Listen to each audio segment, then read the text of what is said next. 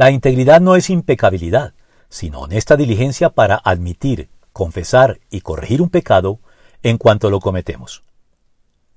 Si en algo sobresale David como modelo a seguir, es en su disposición a la confesión y al arrepentimiento sincero, tan pronto adquiría conciencia de su pecado. Porque la integridad no consiste en no pecar nunca, sino en reconocerlo y confesarlo con dolor, humildad y honestidad todas las veces, tan pronto somos conscientes de ello, tomando medidas para no volverlo a hacer en lo sucesivo.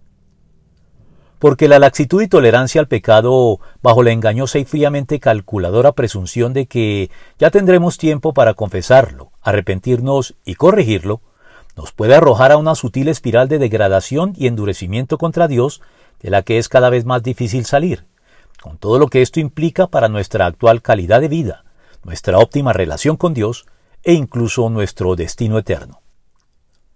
Porque fue su rápida disposición al humilde arrepentimiento, sin pretextos, excusas, ni atenuantes de ningún tipo, tan pronto fue amonestado por el profeta Natán por causa de su adulterio con Betsabé y el homicidio de su esposo Urías, la que hizo de David un varón conforme al corazón de Dios, y motivó de su parte la inspiradora composición de uno de los más queridos, sentidos y apreciados salmos del Salterio. Ten compasión de mí, oh Dios, conforme a tu gran amor.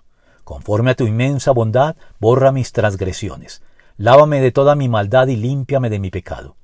Yo reconozco mis transgresiones, siempre tengo presente mi pecado. Contra ti he pecado, solo contra ti, y he hecho lo que es malo ante tus ojos.